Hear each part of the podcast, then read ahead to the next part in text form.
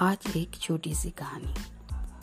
केशव और अर्जुन एक दिन अपने नगर भ्रमण के लिए निकले थे। नगर भ्रमण में भ्रमण करते करते उन्हें एक दूर ब्राह्मण भीख मांगते हुए दिखाई पड़े। उनको ब्राह्मण को देख के अर्जुन का मन में बहुत दुख हुआ। अर्जुन ने सोचा कि मेरे नगर में कोई भीख भी कैसे मांग सकता है? वो भी ब्राह्मण।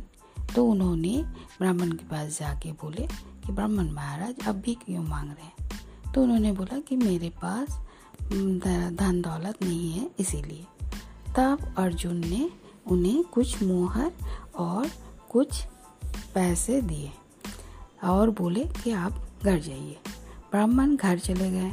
जाके उसको अपना एक घड़ा में रख दिए। वो घड़ा में रख के वो नहाने के लिए चले गए और उनकी पत्नी पानी भरने के लिए गई थी। उसी वक्त उस नगर में कुछ चोर घूम रहे थे। उन्होंने देखा कि ब्राह्मण और ब्राह्मणी दोनों घर में नहीं है। उन्होंने उस घर में जाके ए, अप, कुछ चुराने के लिए सोचे। तो उन्हें उस घड़ा से पैसा की थैली मिल गई। तो लेके चले गए। ब्राह्मण जब नहा के आया, आए तो देखा कि घर में वो उनका मोहर का थैली और पैसों का बैग कुछ भी नहीं है। वो देख के वो अपना सिर पकड़ लिए और फिर दूसरे दिन फिर वो भीख मांगने गए। जब वो भिक्षा मांग रहे थे तो अर्जुन और केशव फिर देखे कि वो भिक्षा मांग रहे हैं। केशव ने केशव से अर्जुन ने बोला कि, देखिए केशव, ये ब्राह्मण महाराज फिर भी क्या मांग रहे हैं? फिर वो उनके पास जाके पूछे कि क्या बात है, कल तो आपको दिए, फिर आज आप भिक्षा क्यों मांग रहे हैं? तो ब्राह्मण ने अपना साथ घटी घटनाएँ उन्हें बता दी कि वो चोरी हो गई। तब अर्जुन ने उन्हें फिर एक मोती दिए। बोले, इसको लेके जाइए, इससे आपका दुख दूर हो जाएगी। वो वो मोती लेके घर चले गए। घर में जाके एक पुराना कलश में रख दिए। सोचे कि मेरी पत्नी तो घर में है, मगर उनकी पत्नी नहीं, घर में नहीं थी, वो पानी भरने गई थी। ए, फिर पंडित ब्राह्मण नहाने चले गए। पंडितन तब घर आके पानी लेके आते आते उनका घड़ा किसी तरह फूट गया। तब पंडिताइन घर आई और आके वो पुराना वाला घड़ा ले जाके धो धा के पानी भर के ले आई।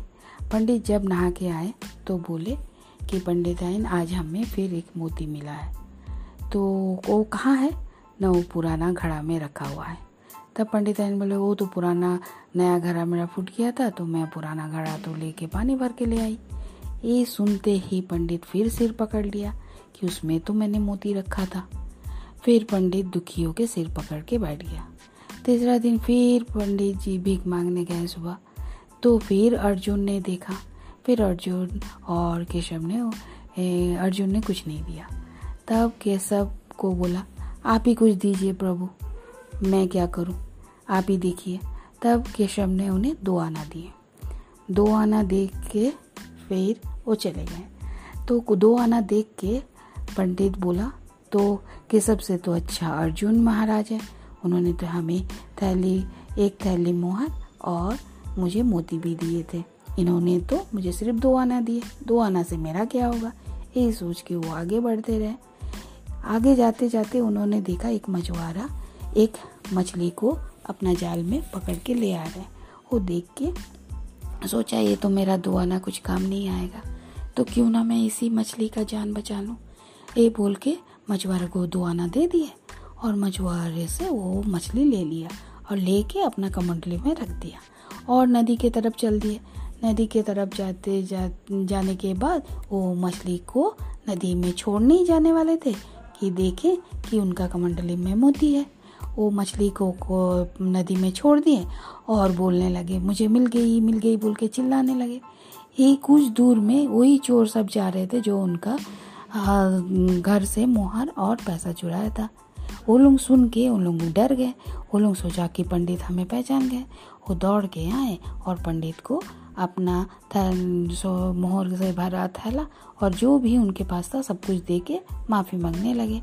पंडित को तो मोती भी मिल गई और उनका पैसा भी मिल गया। इस कहानी से हमें ये सबक मिलती है कि जब पंडित सिर्फ़ अपने बारे में सोच रहा था तो उसे कुछ भी नहीं मिला। मगर जैसे ही उसने मछली की जान बचाने के बारे में सोचे, तभी उन्हें सब कुछ मिल गई। केशव ने अर्जुन से बोला, जब तक उसने अपने बारे में सोचा, तब तक उसे कुछ नहीं मिला। जैसे उसने दूसरों के बारे में सोचा, उसे सब कुछ मिल गई। धन्यवाद।